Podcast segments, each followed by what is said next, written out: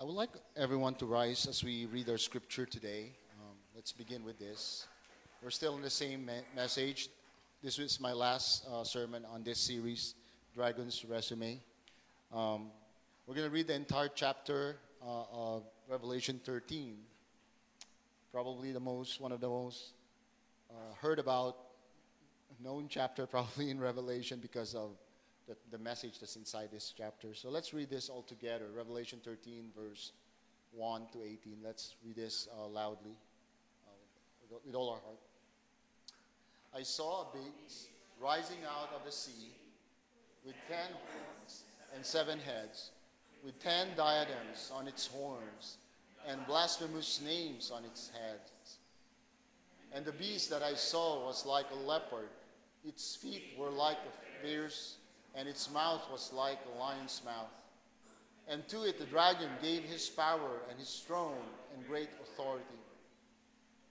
And one of his heads seemed to have a mortal wound, but its mortal wound was healed, and the whole earth marveled as they followed the beast. And they worshipped the dragon, for he had given his authority to the beast. And they worshipped the beast, saying, "Who is like the beast? Who can fight against it?" And the beast was given a mouth, uttering Hothi and Masmu's words, and it was allowed to exercise authority for 42 months. It opened its mouth to utter blasphemies against God, blaspheming his name, his dwelling, that is, those who dwell in heaven. Also it was allowed to make war with the saints and to conquer them, and authority was given over every tribe and people and language and nation. And all who dwell on earth worship it. Everyone whose name has not been written before the foundation of the world in the book of life of the Lamb who was slain. If anyone has an ear, let him hear. If anyone is to be taken captive, to captivity he goes. If anyone is to be slain with a sword, and the sword must be slain. He hears the call of the endurance and the faith of the saints. Then I saw another beast rising out of earth. It had 2 horns like a lamb, and it spoke like a dragon. It exercises all the authority of the first beast in its presence, and makes the earth and its inhabitants worship the first beast, whose mortal wound was healed. It performs great signs, even making fire come down from heaven to earth in front of all people. And by the signs it is allowed to work in the presence of the beast. Deceives those who dwell on the earth, telling them to make an image for the beast that was wounded by the sword and yet lived. And it was allowed to speak the image of the beast, so that the image of the beast might even speak and might cause those who do not worship the image of the beast slain.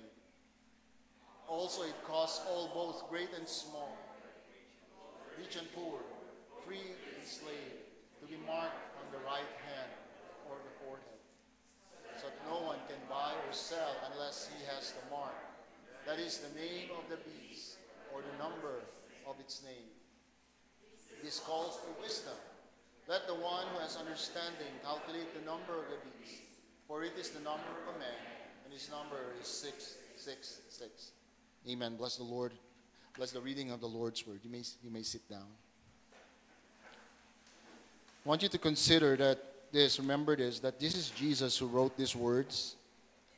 So there's really a reason why Christ has put these 2 chapters right in the middle of Revelation.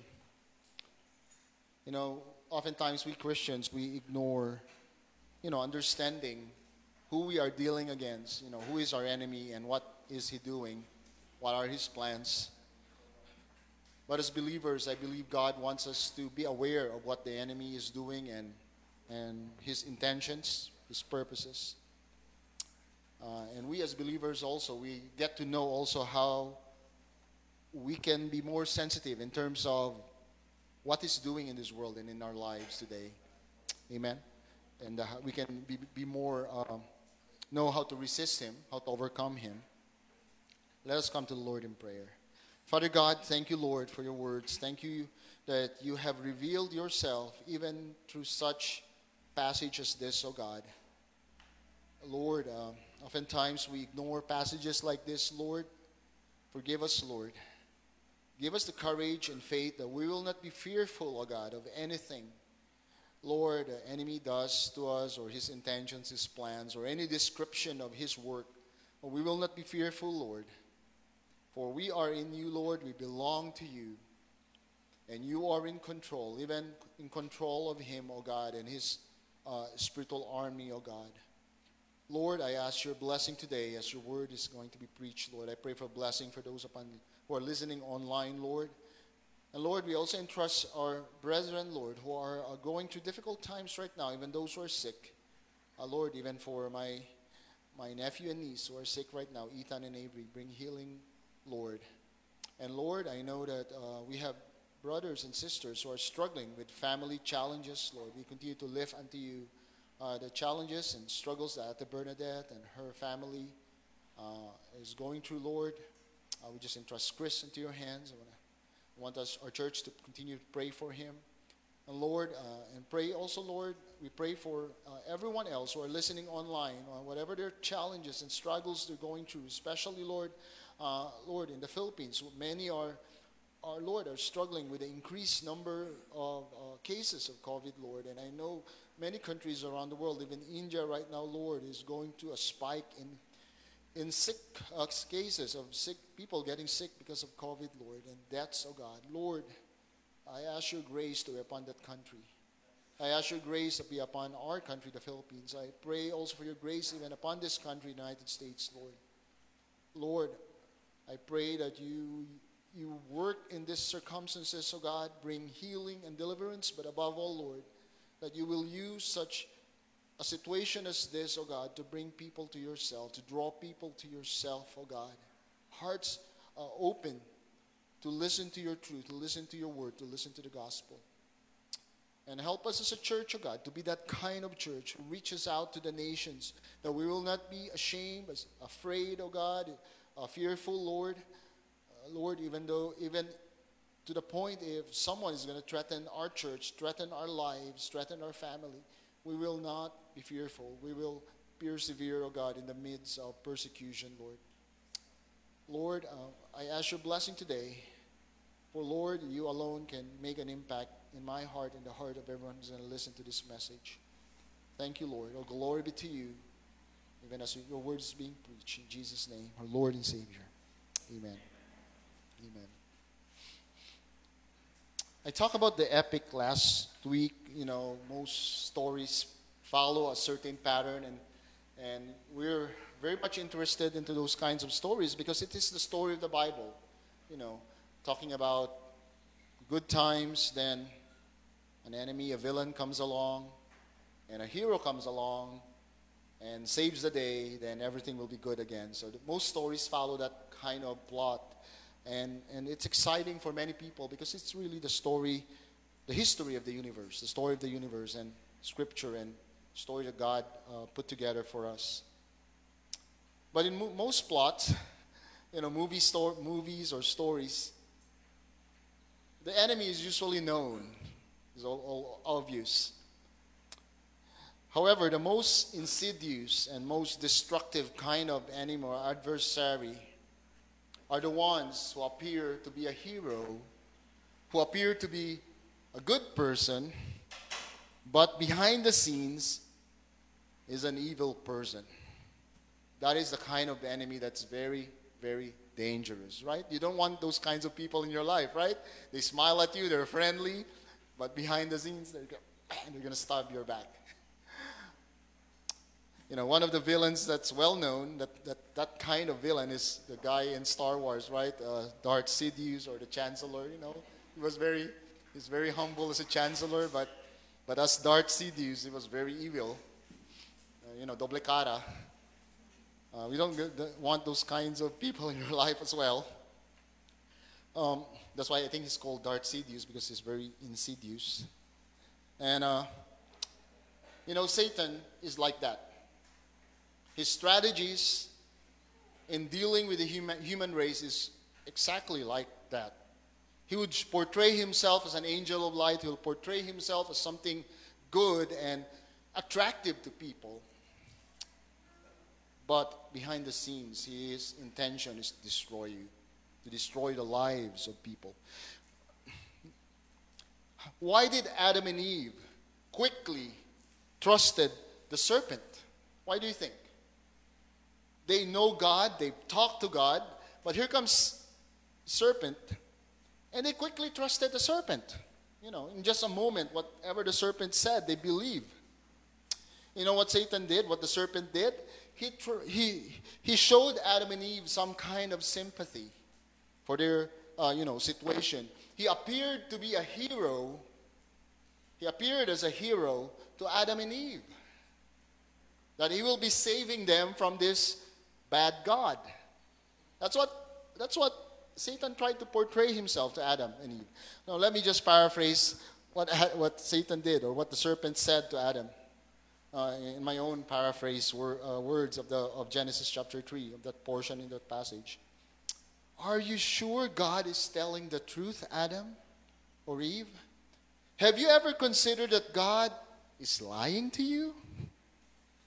And that you will not really die? Adam, I'm here to tell you, God wants only to keep the power and authority to himself. In fact, when you eat the fruit, you will become like God. You will know good and evil. You do not have to depend on God. You do not have to depend on him for wisdom. You can be on your own, Adam and Eve. You can be a better man without God. Eve, you can be a better woman without God. Adam, I'm on your side. I understand how you feel. Go ahead, eat the fruit. Oh, I think because of those words, this is my paraphrase, but that's exactly what Satan did. He won Adam and Eve's trust and sympathy. And the serpent, the dragon, Satan, has been using this strategy ever since. It's the same strategy throughout history and even during the tribulation period. It's the same strategy. He will cast doubt on God's character and nature. And as a result, people will begin to reject God, believe in themselves, believe in what Satan will try to reveal, what the world reveals. And as a result, people will reject God, reject offer of salvation, and this will lead them to eternity in hell, eternity in the lake of fire. And sadly, many will listen to the lies of Satan. That's really tragic. And the Bible reveals to us that many will agree with Satan, listen to him, and because this is what Jesus said, enter by the narrow gate, for the gate is wide and the way is easy that leads to destruction. Who is the person who wants to lead you to destruction? It's not God. It's not Jesus. It is Satan. It is the dragon, it is the serpent. And it says there, and those who enter it are many. Meaning there is really a lot of people who's going to believe the words of the enemy. And during the tribulation periods, the enemy, the dragon, will again use the same strategy.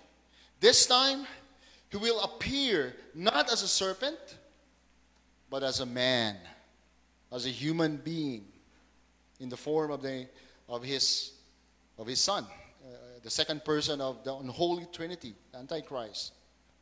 And he will do everything to win man's approval. He's not going to try to win the approval of just one or two persons, as in the garden.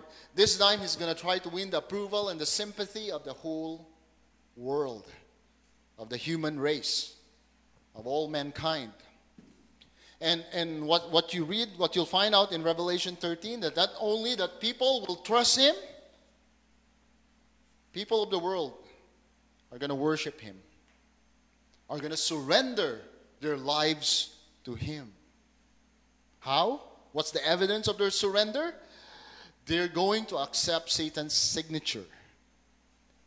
They're going to accept what Satan is going to put on their bodies, putting his mark on their bodies, which we call the mark of the beast, which we're going to look at later. So during the tribulation period, this is the peak of the dragon's career. So we've been talking about the dragon's resume. This is at the peak of his career. This is the climax of Satan's career. Of course, after this, that's why even though we know that this is going to be ugly, this is not going to be good for us and the whole world, for believers and everyone in the world, but we know this also towards the end of his career, because after this, he's going to be imprisoned. So even though this is doesn't sound good, doesn't look good, but it's still a source of rejoicing for us, because Satan is about to come to his end at this point in time. And these two leaders that he's going to raise up, one is going to come out of the sea symbolically, another one symbolically is going to come out of land. One is a political leader, the other one is a religious leader. So these are two people. I'm talking about a person that's going to rise up at the end of world history during the tribulation, and probably before the tribulation, they're going to be, showing themselves to public more and more. Maybe we don't exactly know how it's going to happen, but they're going to be more well known in time. And one is a political leader again. The other one is a religious leader. The political leader is the Antichrist. He's going to be a politician, obviously. Eventually, he's going to be some kind of monarch or a king. The other guy is going to be some kind of a Christian, false Christian leader. He will portray himself as someone who represents Christ, but not really Christ, the Antichrist. He's going to be the promoter of the Antichrist, and is known as the false prophet. And these two world leaders will rise up during the tribulation period, and these are the two beasts in Revelation 13. So I know when we read Revelation, we think that these are really, some people are scared of this because they think these are actual animals, monsters, but these are people, human beings, who will lead the nations during the time. And so the last time we talked about the woman who was pregnant, this was the picture I wanted to show last week, but wasn't there. And the dragon there is Satan. The woman is Israel, pregnant with a baby, and the baby is Jesus. And this dragon will give rise to two beasts, two let's just call them monsters as well. And the first one, the first beast is the Antichrist, and we talked about this extensively last week. So I'm just going to go quickly to what we talked about, then move on to the next passages. Verse 1, with regards to this beast, verse 1, I saw a beast rising out of the sea with 10 horns, 7 heads, 10 crowns on its horns, and blasphemous names on its head. So blasphemy, insult against God. Okay, just remember that, because this is really going to be our application later on. Any word of insult, against God, dishonoring God. So when we talk about the sea, this reminds us of the abyss. In the Old Testament, there's this idea of the sea is often equated with the abyss. And we know what the abyss is. It's the prison for fallen angels. It's the prison where God put all the fallen angels in. Some, not all of them, but some of the fallen angels are on earth. And we can say that this beast will rise from the realm of the fallen angels, or realm of demons. And so this beast will have the characteristics, the natural and supernatural ability of Satan. This beast will have the authority of Satan. So we can imagine that this guy, this Antichrist, will be a charismatic, persuasive world leader. He knows how to speak to people. He is very good with words. He will rule over the 10 regions of the earth. So we believe that during this time, the world will be divided into 10 regions, 10 areas. And we believe that at this point in history, there will be leaders on each of those regions that will be under this person, under this Antichrist. And how do we know this? How do we know that the earth will be divided into 10 regions? We can go back to Daniel chapter 2. Remember the feet of that statue, that huge statue that Daniel saw? And the feet was made of iron and clay. And the emphasis there was that there were 10 toes. There were 10 toes. So it somewhat tells us that at the last kingdom, it's going to be a mix of the nations and some Roman influence. Because the last part is made of iron and clay. And we know what the iron is, right? It's the Roman Empire. And the clay means everyone else, like you and me. All of us were part of that clay. And so it has 10 toes. So it tells us that there will be a kingdom of, a world empire of 10 regions. There's a leader of each of those regions, and it has some influence, not only of all the nations, but also of the Roman Empire. Some influence from there. Verse 2, and the beast that I saw was like a leopard, feet of the bear, mouth of a lion, and the dragon gave his power and his throne and great authority. So he has the authority of Satan. And this world empire has certain characteristics. We talked about this last week again. The lion's mouth reminds us of Babylon. It takes us back to the Tower of Babel, when the world had a common form of language. Back then, Babylon was not an empire yet, but that was the beginning of Babylon. And they had a common form of language and communication. So we believe during the time the world is able to communicate very well, there might be a common way of communication. It might not be exactly a common language, but a common way of people being able to communicate with one another. So the world by then can easily communicate with one another, regardless of what language you come from, culture you come from, or nation you come from. The bear's feet here reminds us of Persia. Persia, when they conquer nations, they are without mercy. This future leader is going to destroy its opponents without mercy. Without mercy, without ruthless a leader who will destroy any opponent, any enemy. And the leopard's body reminds us of Greece. This is the country, the empire that easily during the time, united the world in one culture, and in fact almost one language. Just imagine, the Bible was written, the New Testament part of the Bible was written in Greek. Think about that. Their influence was so great that even the Jewish authors of the Bible wrote the Bible in the Greek language. So this leader, this Antichrist, will unite the world. Probably he's going to have put in a common culture, common values around the world, beliefs around the world. We're seeing this right now. And these are the kind of values and beliefs that we don't agree with as Christians. Right? Everywhere in the world right now, abortion is okay.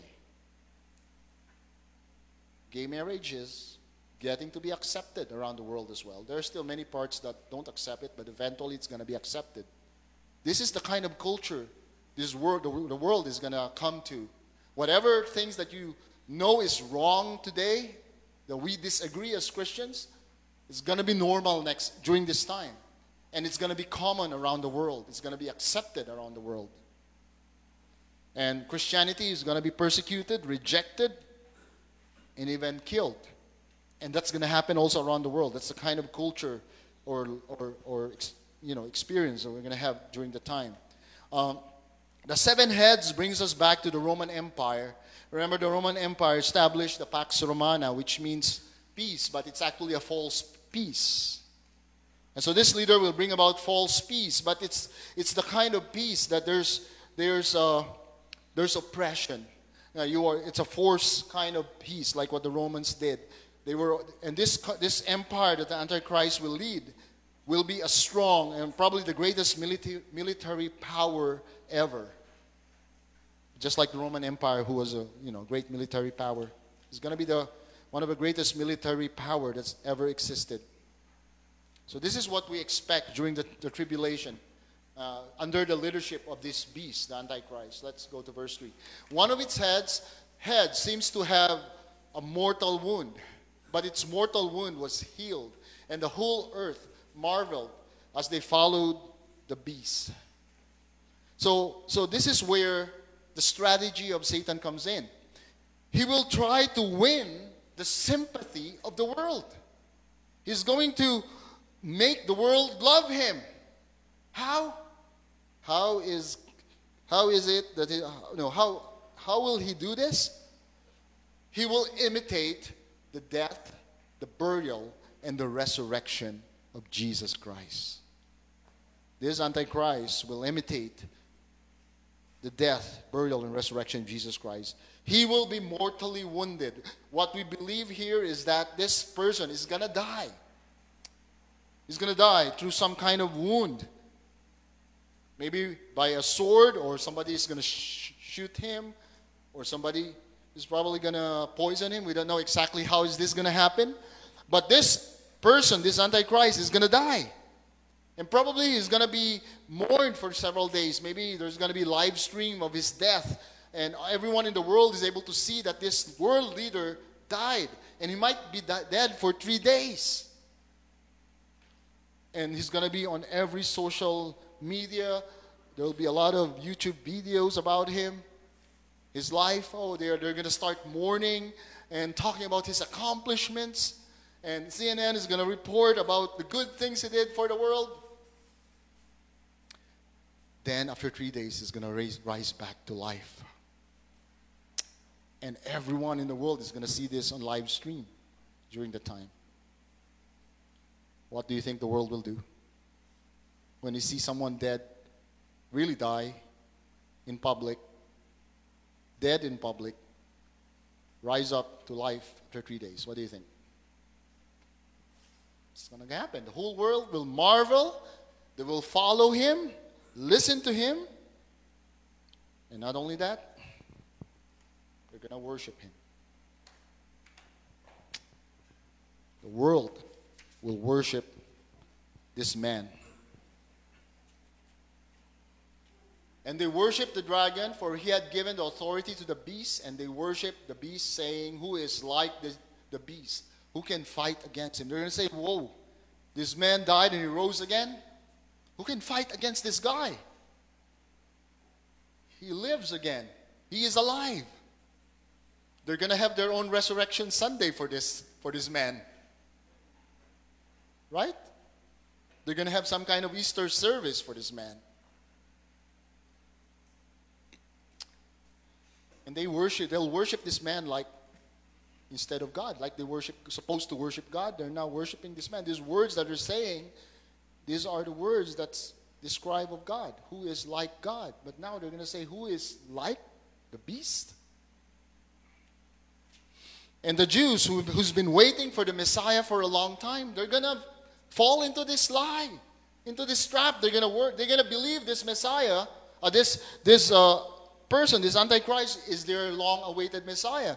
And many Christians around the world who I would say Christians by name, unbelievers, but they know something about Christianity, they will fall to this lie as well. You know, there are a lot of cultural Christians in this country.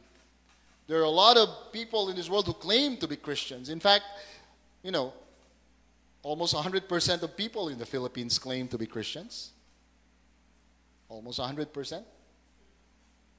Oh, not 100, maybe 80, I'm excluding the Muslims, but many, I would say many, claim to be Christians. But the thing is, if you are not a true Christian, you will fall to this lie. You will fall to this lie during the time. And now they begin to follow and worship this beast, this Antichrist. But only true believers, true followers of Christ, will see the lie. Only the church, true church, only Christianity, true Christianity, will see the lie and reject this during the time. They will see this. Okay, that's not for real. That's a fake Jesus. And so they worship the dragon. They also worship Satan, not only the beast, but Satan himself. And when they begin to worship,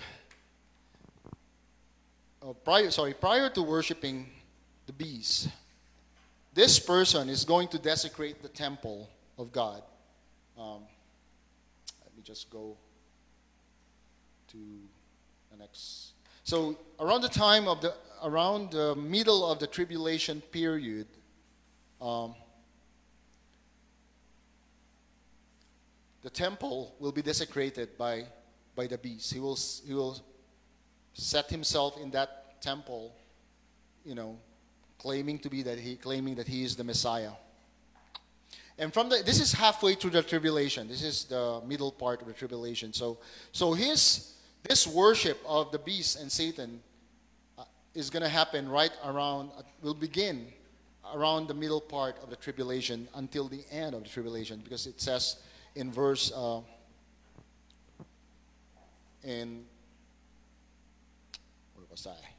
let's go on to the next passage. In verse 5, it says there that the beast was given a mouth uttering haughty and blasphemous words. It was allowed to exercise authority for 42 months. For 42 months, so that's 3.5 years. The second part of tribulation, the second half. Let's go to verse 7. Okay. And so it was allowed to make war on the saints. So not only that people of the world were worshiping this beast, but it's also going to make war with the saints, with believers, with you, and to conquer them, meaning to destroy them, kill them. And the authority was given it over every tribe, people, language, and nation. So it had control over people, tribe, and nations. You know, eventually Jesus is going to take back those nations. But at this point in time, he will be in control over the nations. He will be control over the nations. Verse 7, let's move on. Verse 8. And all who dwell on earth will worship it, everyone whose name has not been written before the foundation of the world in the book of life of the Lamb who was slain. If anyone has an ear, let him hear. Let him hear. It's verse 9. Go on. If anyone is to be taken captive, to captivity he will go. He goes. If anyone is to be slain with a sword he must be slain.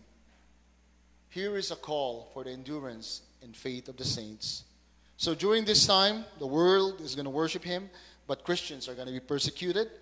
Many will be taken captive, martyred, as that passage saying there, and put to death during his reign. And this Antichrist will rule over every nation.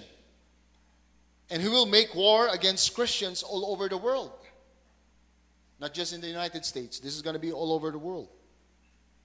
Even in the Philippines and many other countries around the world, there will be war against believers.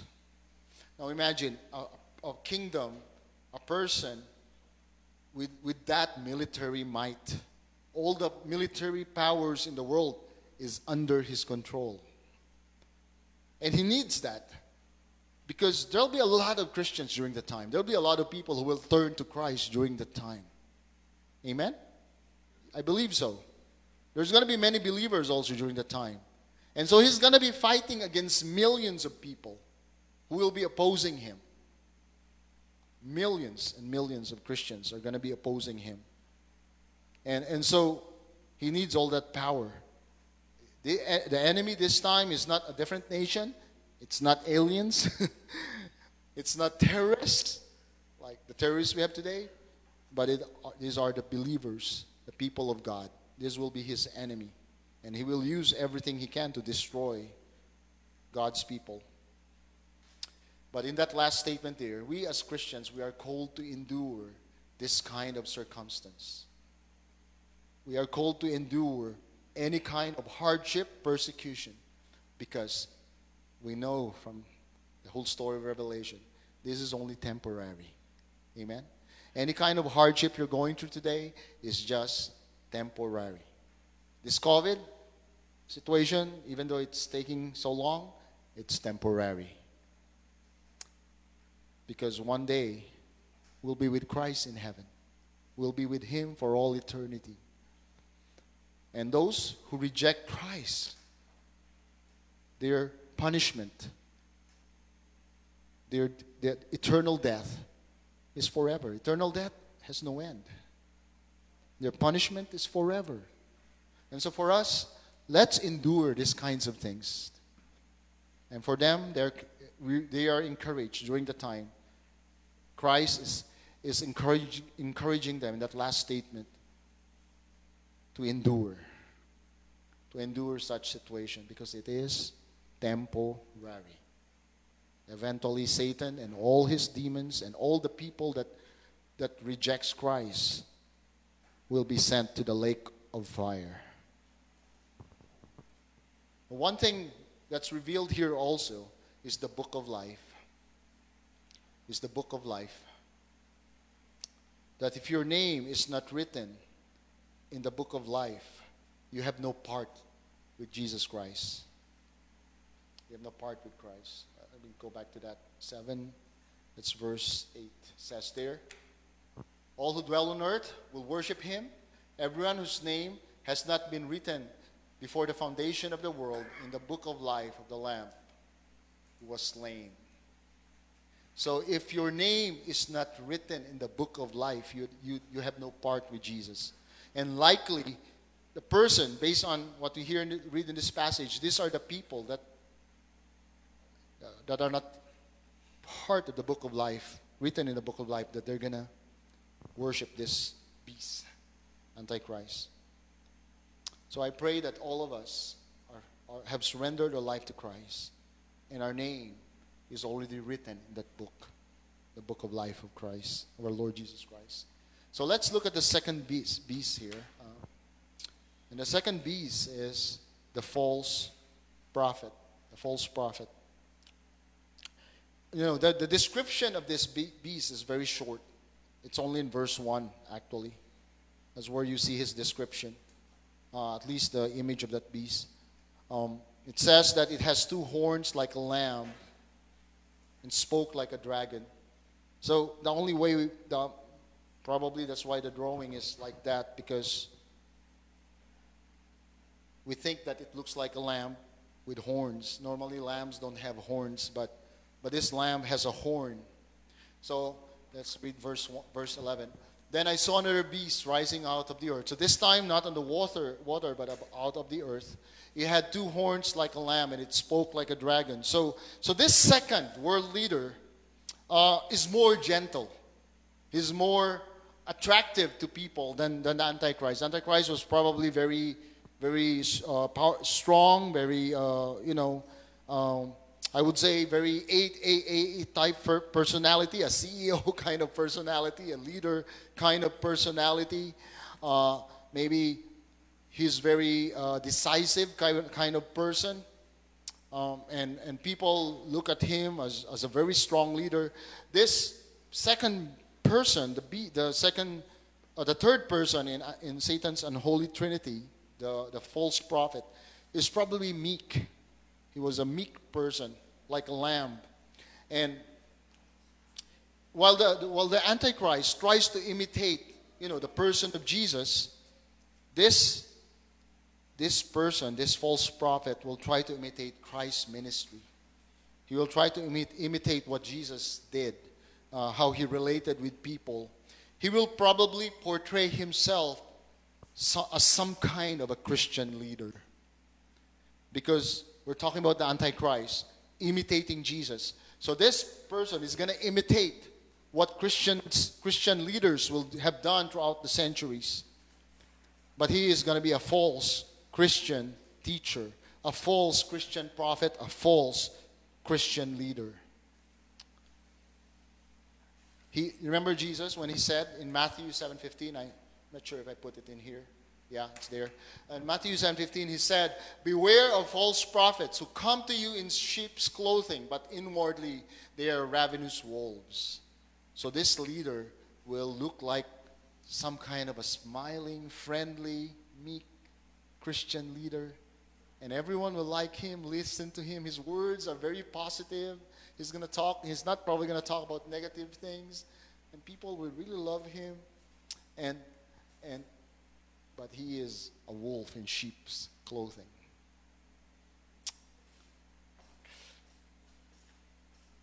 I don't know if he's going to wear robes or anything, or wear a hat. We don't know. Possibly, right? But he is a person who's going to be attractive to pretty much every person in the world, every unbelieving person in the world. And this person, let's go on, verse 12, it says, it exercises all the authority of the first beast, meaning it has the authority of the first beast, it has the power of the first beast as well, in its presence, and makes the earth and its inhabitants worship the first beast, whose mortal wound was healed. It deforms, it performs. It's like a D there. Performs great signs, even makes fire come down from heaven to earth in front of people. Verse 14. And by the signs that it has allowed to work in the presence of the beast, it deceives those who dwell on earth, telling them to make an image for the beast that was wounded by the sword and yet lived. So it looks like it tells us that the beast was wounded, killed by the sword in this passage. But what it tells us is that this beast, it seems that this beast has authority and power as the first beast, but this second one, we know, probably has lesser authority, given it had only two horns. But it has, the authority he has only happens in the presence of the first beast. So meaning the authority he has is given to him by the first beast, by the Antichrist. But we know that by himself he has lesser authority because he has only two horns, whereas the other one has 10 horns, 7 heads. And it says here, his mission is to make the people of the earth worship the first beast. And he performs great signs and wonders, so to convince people to listen to him. And of course, to encourage people to worship the beast, the first beast. And what we notice here is that he will make an image of the beast for people to worship. An idol, an image of the beast, an image of the Antichrist. And this image apparently is able to talk, so I don't really know what this is. It could be, maybe a robot, I don't know, maybe, or something. But it creates an image. This reminds us of Nebuchadnezzar during the time of Daniel and Shadrach, Meshach, and Abednego, right? Remember, Nebuchadnezzar built a 90-foot image of himself and asked people to worship that gold image.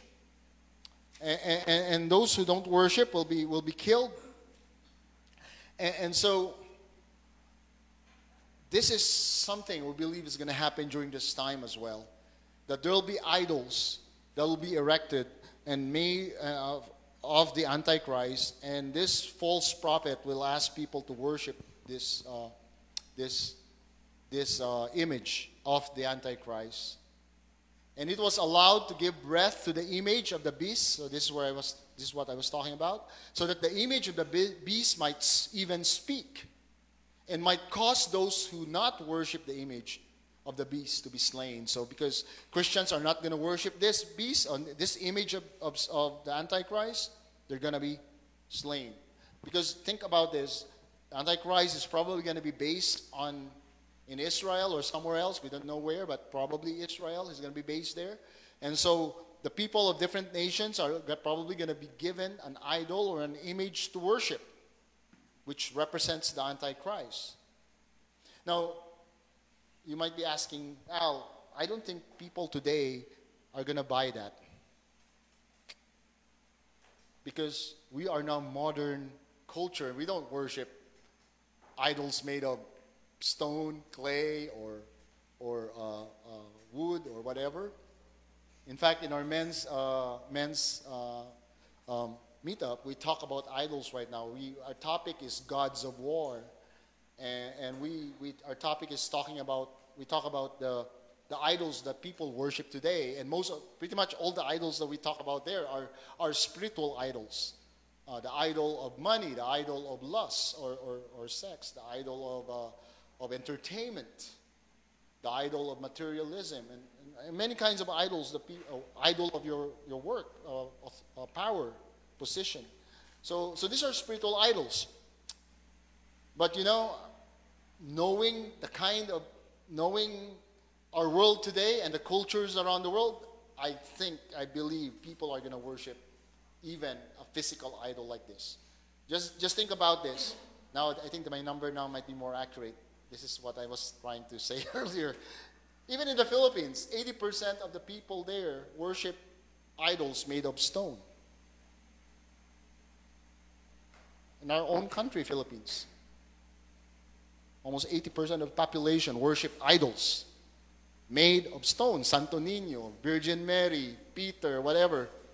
Crucifix. These are all idols made of stones. They're not worshiping God, Jesus, or anything like that. These are idols they're worshiping. Idols of stone. And people get excited when the idol starts bleeding blood on the eyes and starts dancing.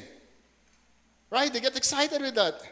They don't know that those are the work of demons, or probably work of a very, electronic engineer, priest, or maybe, or someone. But just think of other cultures. India, China, Japan. These countries still worship idols made of stone and gold. Just think of the huge Buddha statues around the world. Even the cat that you have in your house. I mean, there's a lot of these around the world. It's not hard to imagine that when the Antichrist is going to build an image, all these people who are worshiping all these kinds of idols, they're just going to turn around and say, I'm not going to worship Virgin Mary anymore. I'm not going to worship the crucifix or even the Santo Nino. I'm going to turn from that because this is better. Right? I'm not going to worship Buddha anymore. I'm not going to worship the Dalai Lama anymore because this is better. This Antichrist is better. Because he is physically on earth. I can see him. And there are miracles that are going on. And they're going to be convinced by this, what the false prophet is going to sell. It's not hard to imagine that the people of the world today, even though we think we are a modern culture, scientifically inclined culture, I don't think they're going to reject this. They're even going to embrace this. That's what this prophecy is saying, that the world is going to worship this idol, and they're going to worship the Antichrist, and they're going to worship Satan himself. And the only ones who's going to reject this are believers, and they're going to be killed. They're going to be martyred. They're going to be persecuted.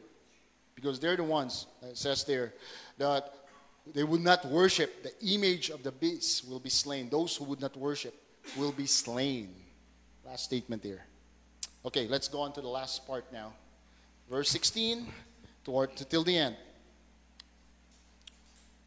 And so, also it causes all, both great and small and great, both rich and poor, both free and slave, to be marked on the right hand, on the forehead. So these people who are worshiping the beast, who are committed to the Antichrist, who surrender their life to the Antichrist, they're going to be marked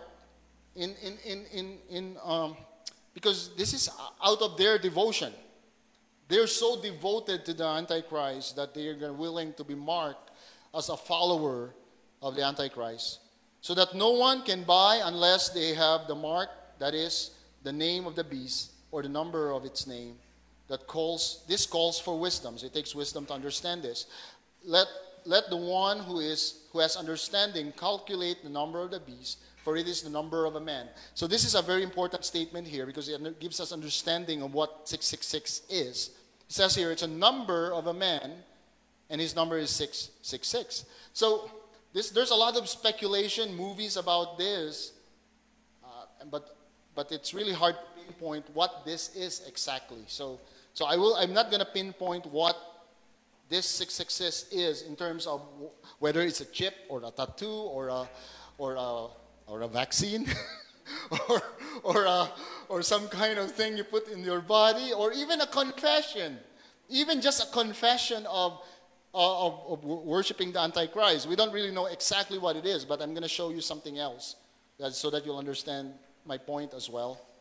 So this false prophet, it is the false prophet who's going to promote this, not the Antichrist. That this is his job, to promote this thing where the marking of the 666 to the devoted followers of the Antichrist. And they'll be given so that to even encourage probably people more, just like what happened during the Roman Empire. When the Roman Empire adopted Christianity, they were given benefits, certain benefits to those who become Christians through the Roman Empire.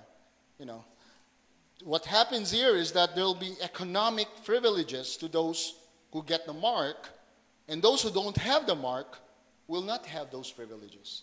And that's why if you reject the mark, then you will not be able to buy, trade, or do any kind of business anymore.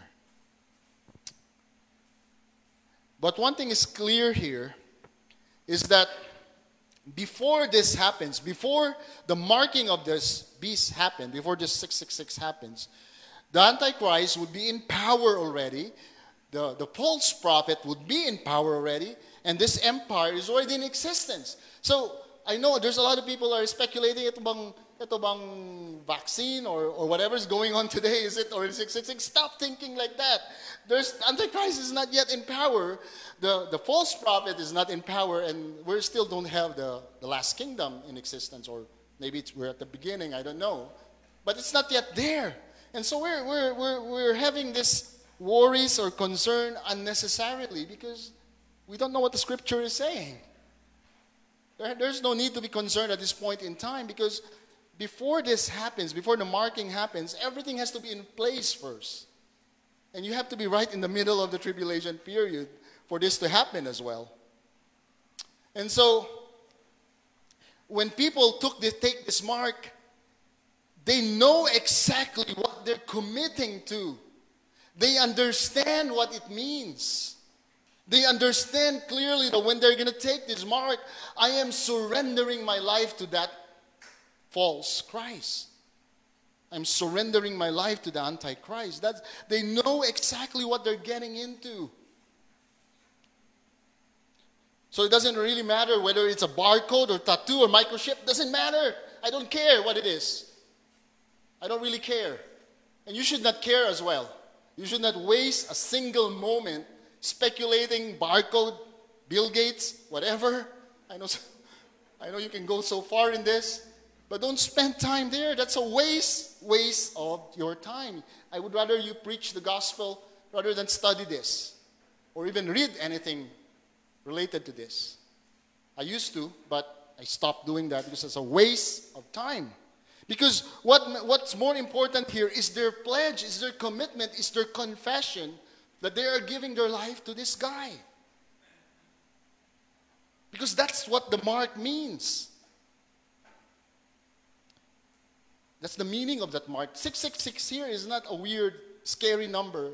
Let me just tell you what it means. And for me, this is something goes back to Genesis. And I this was a comment I got from one of the commentaries I read, but when I began to look into this more, I said, whoa, this is amazing. You know, 7 is God's number of perfection. Meaning when you see 7 in the Bible, it really talks about perfection, right? That's why every time 7 is mentioned, it's around something that we know that is perfect and that belongs to God. But 6, it comes from Genesis chapter 1, and it was the day when man was created. We were created on the 6th day. That's why the clue here is it's a number of a man. It's really our number as human beings. It's really our number as human beings. 6, because we were created on the 6th day. And remember that now, in Christ, we find rest. So Jesus, when he died on the cross, he gave us eternal rest. It coincides with the 7th day of creation, where God rested. Basically, as for us Christians, God has taken us from the 6th day to the 7th day and the day of rest. We are now in Christ, and we are now rested in Christ, in His presence, in His kingdom. But what 6 means is that it refers to man's utter humanity. Now, we are humans. Now, we are from the ground. That's the meaning of the word 6. But the thing is, being a human being and being an utterly a human being, because of our sins, we are now unacceptable to God. Being a human being is now unacceptable to God because of our sins. That's why Christ has to take us to that point of rest for us to be accepted by God. But this person who sticks at the number 6, he wants to remain as a human being. And said, in a sense, as a sinful man, I want to be in this state without the rest of that Christ offers. I want to be number 6. I'm a human being and I remain as a human. I don't care for what God offers. I don't care for the rest day or the day of rest or the rest that Christ offers. Meaning, when you think of 7 and think of the word holy, holy, holy, right? It talks about, I can imagine that being 777, reminding us of the utter, infinite holiness of man, of God.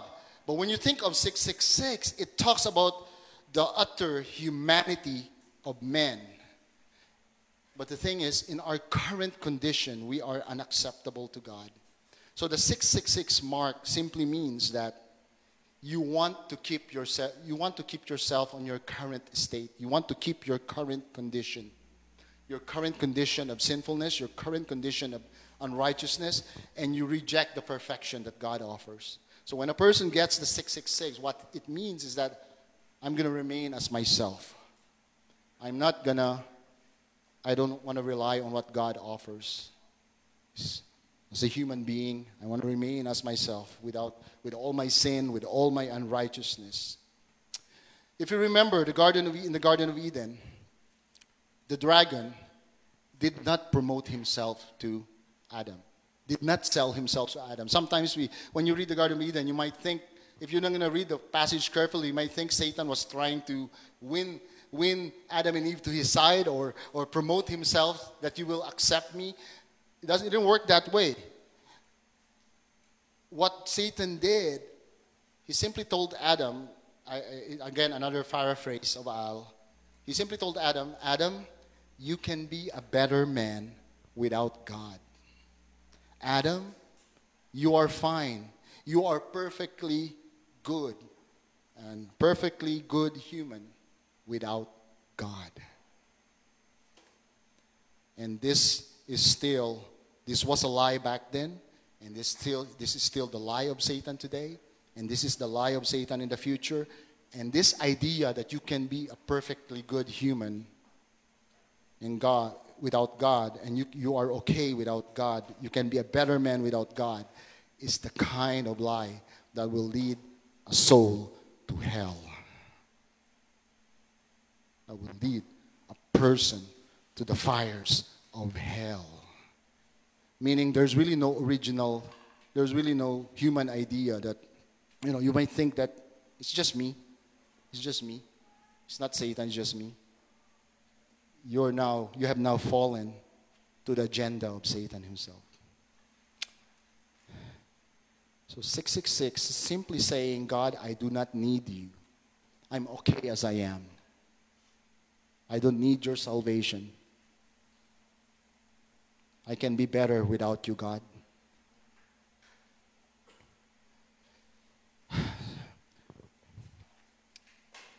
Let me just give a quick application let me just go to this one passage in closing.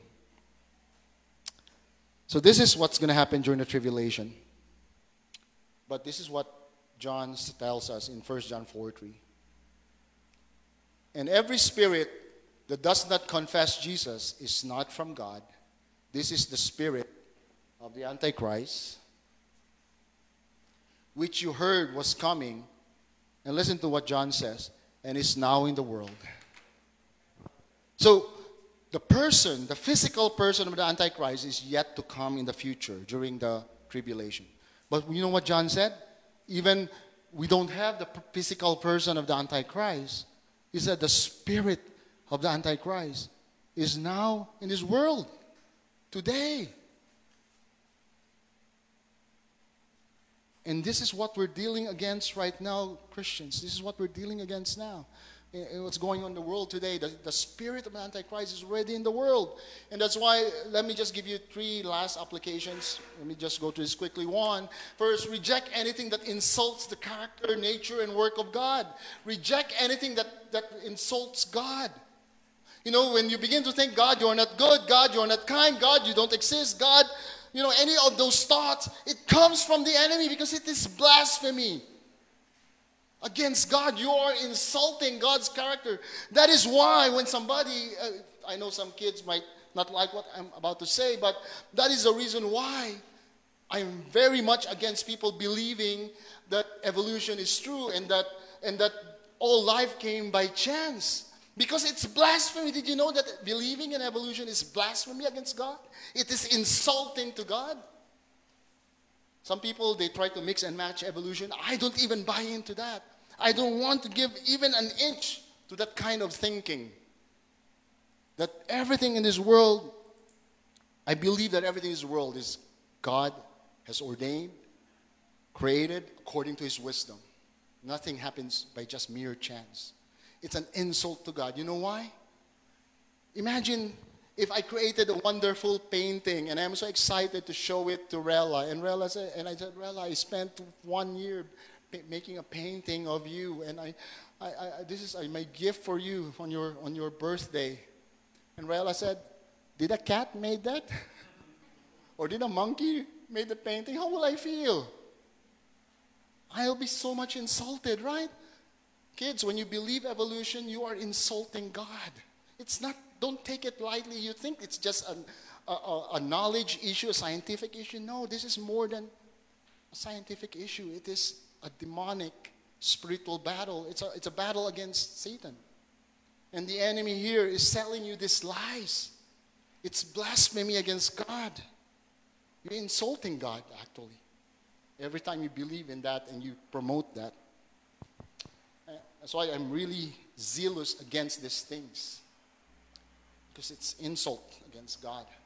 Another thing, reject any teacher that does not teach the Word of God. I know some of you might want to listen to some speaker, but if that person is not promoting the Word of God and it's promoting ideas that is against the Word of God, you are encouraging that person. You are supporting that person who teaches things that is against the Word of God.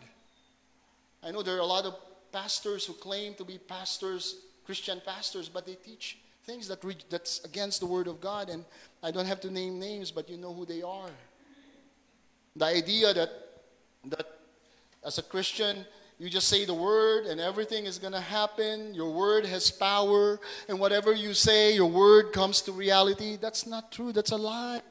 It's the same lie that Satan sold to Adam in the garden, that Adam, you have power. You can do anything. You know, you have wisdom. You will be like God. And that's exactly what these pastors are promoting. They will say, your word has power. And you can accomplish anything with the words you say. Or everything, if you're just going to be a faithful Christian, you'll be prosperous with your life. You'll have a lot of things in life that, you know, everything you need will be provided.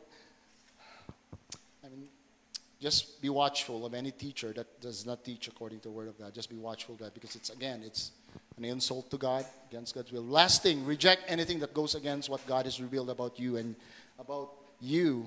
Sorry, there's an in there in Scripture, about you in Scripture. You know, for me, many times when I do my devotions, you know, I sometimes have a sense that the enemy is telling me, Al, give up. Run away from the ministry.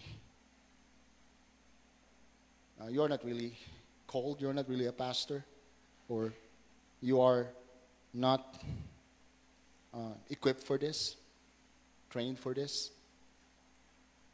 And sometimes I listen, and I get depressed. And any other thoughts like that you have no hope. One of the things that really hits me hard is the thought of not having any hope, even as a Christian. Sometimes Satan puts something in your heart that just removes the rug from under you, and I cannot be specific, but in short, you lose hope. Like, just imagine the situation. Nothing is going to come out of this ministry, or eventually it's going to die down. Any thoughts like that? Just removes hope. And so, let's reject those kinds of thinking. Or that thoughts that God does not love you, doesn't really care about you, that's from Satan. Anything, any message that removes your hope, causes you to turn away from God, removes joy, those are the lies of the enemy. Let's reject those kinds of things. Because every time God speaks, let me just tell you, every time the Holy Spirit speaks to you, it's always, always encouraging. It's always encouraging. Even the thing that's sort of negative, when he shows you your sin, the way he does it is still encouraging. Even if he tries to rebuke you of your weakness and sin, it's still done in an encouraging way. So let's reject these things. Reject any ideas, anything that insults God, insults his character, his nature, even his work and accomplishments. Reject anything that goes against God's word, against God's revealed word, and anything that God reveals to you through his scripture. Let us pray. And let's all rise up as we come to our Lord's table. Lord God in heaven, thank you, God, as we studied your word, read your word, and preached your word, Lord. Lord, I always believe, Lord, that your word is powerful, more powerful than a double-edged sword, God. That it pierces the deepest part of our soul, O God. I will believe your word, O God, is able to change hearts and lives, cleanses us, Lord. Even when the message, O God, is a message like this we have today, Lord.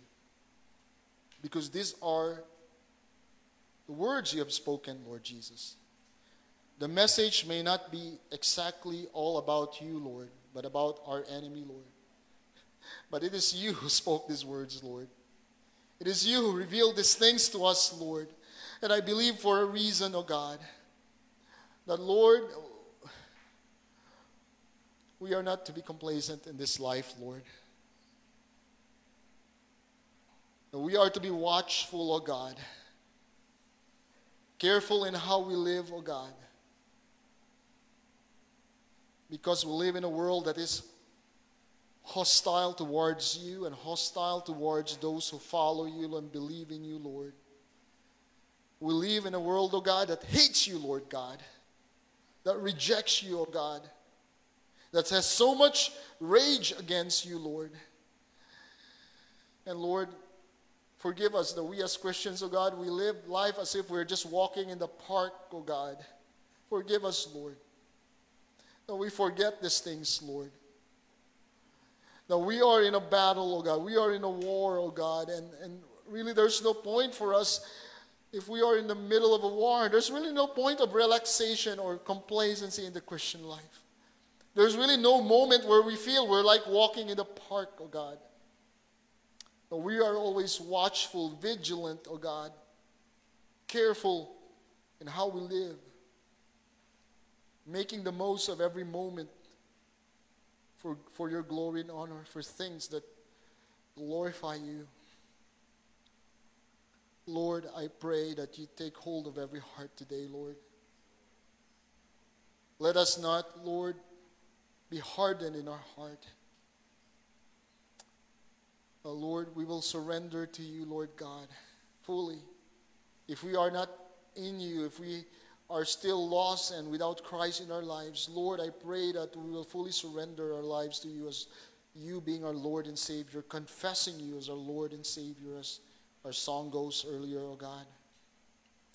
But if you are believers already, Lord God, I pray that we will also surrender our life to you each day, O God. Live according to your will each day, faithful to the things that you commanded us to do each day, O God.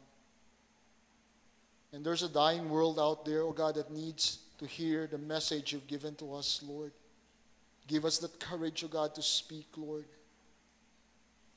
Lord, because without you, without your word, without us, O God, without our feet, O God, being sent, O God, how will they know? How will they hear the gospel? And how will they believe, O God, if we will not go and speak, O God? And Lord, if they will not hear you and words and your word and not come to salvation, O God, Lord, they will be one day, O God, they will come face to face with this man, O God, who's going to deceive them, who's going to destroy their lives for all eternity. O God, help us to have that courage and that our fear, our being mahiyain, O God, shame, will not hinder us, O God. Lord, also I ask you to protect us from the evil one, as you've always commanded us, O God, in the prayer you taught us, Lord. As we come to the table of mercy, O God, as we celebrate the Lord's Supper, Lord, cleanse our heart. Let our hearts be holy and pleasing before you, Lord. As we take these elements, O God, Lord, it is out of a heart without guilt, without, O God, any kind of sin that we harbor, O God. Forgive us, Lord, if there's still sin in our lives. Sin, unconfessed sin. Forgive us, Lord. We confess any of the sins. You know, take time to confess any sin in your heart. You know, we are commanded in Scripture that we are to take these elements in a worthy manner, with a heart that's right before God. And so this cannot be done if there's still some kind of unrepentance in your heart. I would rather you avoid taking this if you're still harboring sin in your heart and you're not confessing it and you're not unwilling to confess it. Confess to the Lord any kind of sin that's in your heart, any guilt that's in your heart. Lord, forgive us, Lord. And Lord, I pray that you help us by your Holy Spirit take this in a worthy manner, Lord. And renew us, O God. Renew our souls today, Lord. That the joy of Christ fills us, saturates our hearts, O God. Now, Lord, in that joy that you give us, O God, this will be our strength, O God, as we go out into the world, as we spend time with our family, as we spend time with our friends, O God. It will be your joy that will strengthen us. That we will be, Lord, your light, encouragers, O God. That, Lord, people, as they look at our lives, they too will be encouraged. Believers will be encouraged. Those who are lost will desire to know you, O God, because of who we are, because of the way we live our lives. Help us, Lord, in a way how we love our husbands or how we love our wives. Let it be, Lord, that honors you in such a way that honors and glorifies you, Lord. In the way we care and love for our children, love our children, Lord, let it be that it is pleasing and honorable before you, Lord Jesus. Lord, in the way we relate with people at work, let it be pleasing and honorable before you, Lord. In the way we relate with our classmates and office mates and Lord, at school or wherever we are, Lord God, we honor and please you, Lord. Oh, let your light so shine through this church. Let your light so shine to everyone here. Let your light so shine through River Life, oh God, that people will see your glory, Lord God. Thank you, Lord. Thank you for the strength.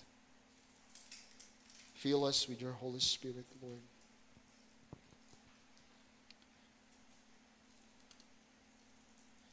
Jesus reminded us to take this as often in remembrance of him, in remembrance of what he has done on our behalf. This bread reminds us of Jesus' body, a body that was broken. His body was broken for our sake. In fact, by his stripes we've been healed, and it's talking more of the spiritual healing that Jesus brought to all of us through his stripes, through the wounds, through his broken body, we gained healing.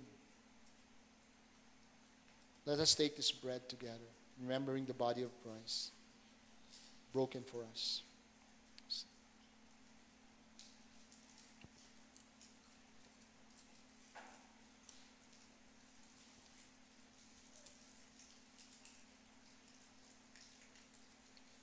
In the same way we took the bread, this cup reminds us of the blood of Jesus shed on the cross for the remission of sins. His blood covers us from our sins. That the punishment that we deserve, the punishment that was supposed to be ours, it was poured on the Lord Jesus Christ. He took all the wrath of God, the anger of God against sin, that we may be free. This is what the blood represents. Blood of Christ shed for our sins, for the remission of sins. Let's take the juice together.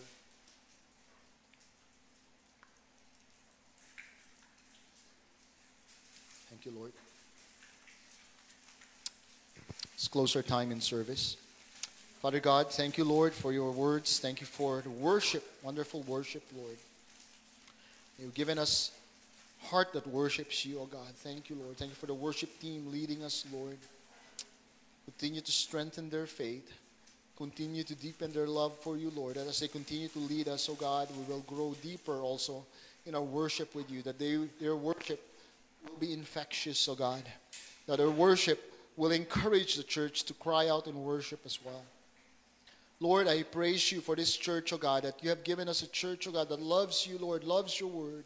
And the stories I hear, oh God, of each one, oh God, faithfully spending time in your words, faithfully praying, oh God, committed to prayer, oh God, committed to ministry, oh God, serving you through our life groups, even the care groups, and even in our Bible studies, in our classes, among our children, our youth, our men, our women, and the different ministries we have, Lord. Thank you, Lord, that you've given a church that loves you and loves your word and loves one another. Oh God, let this church truly, Lord, be a church that continues to grow, oh God, in that love for you, Lord, and love for one another, Lord. The people will see your love and your glory through us, Lord. Now bless our time of fellowship. The joy of Christ fill us, encourage us. And may your grace and peace be upon us, Lord, as we spend another week in the outside this building, Lord, till we meet again next Sunday. In Jesus' name, amen. Amen.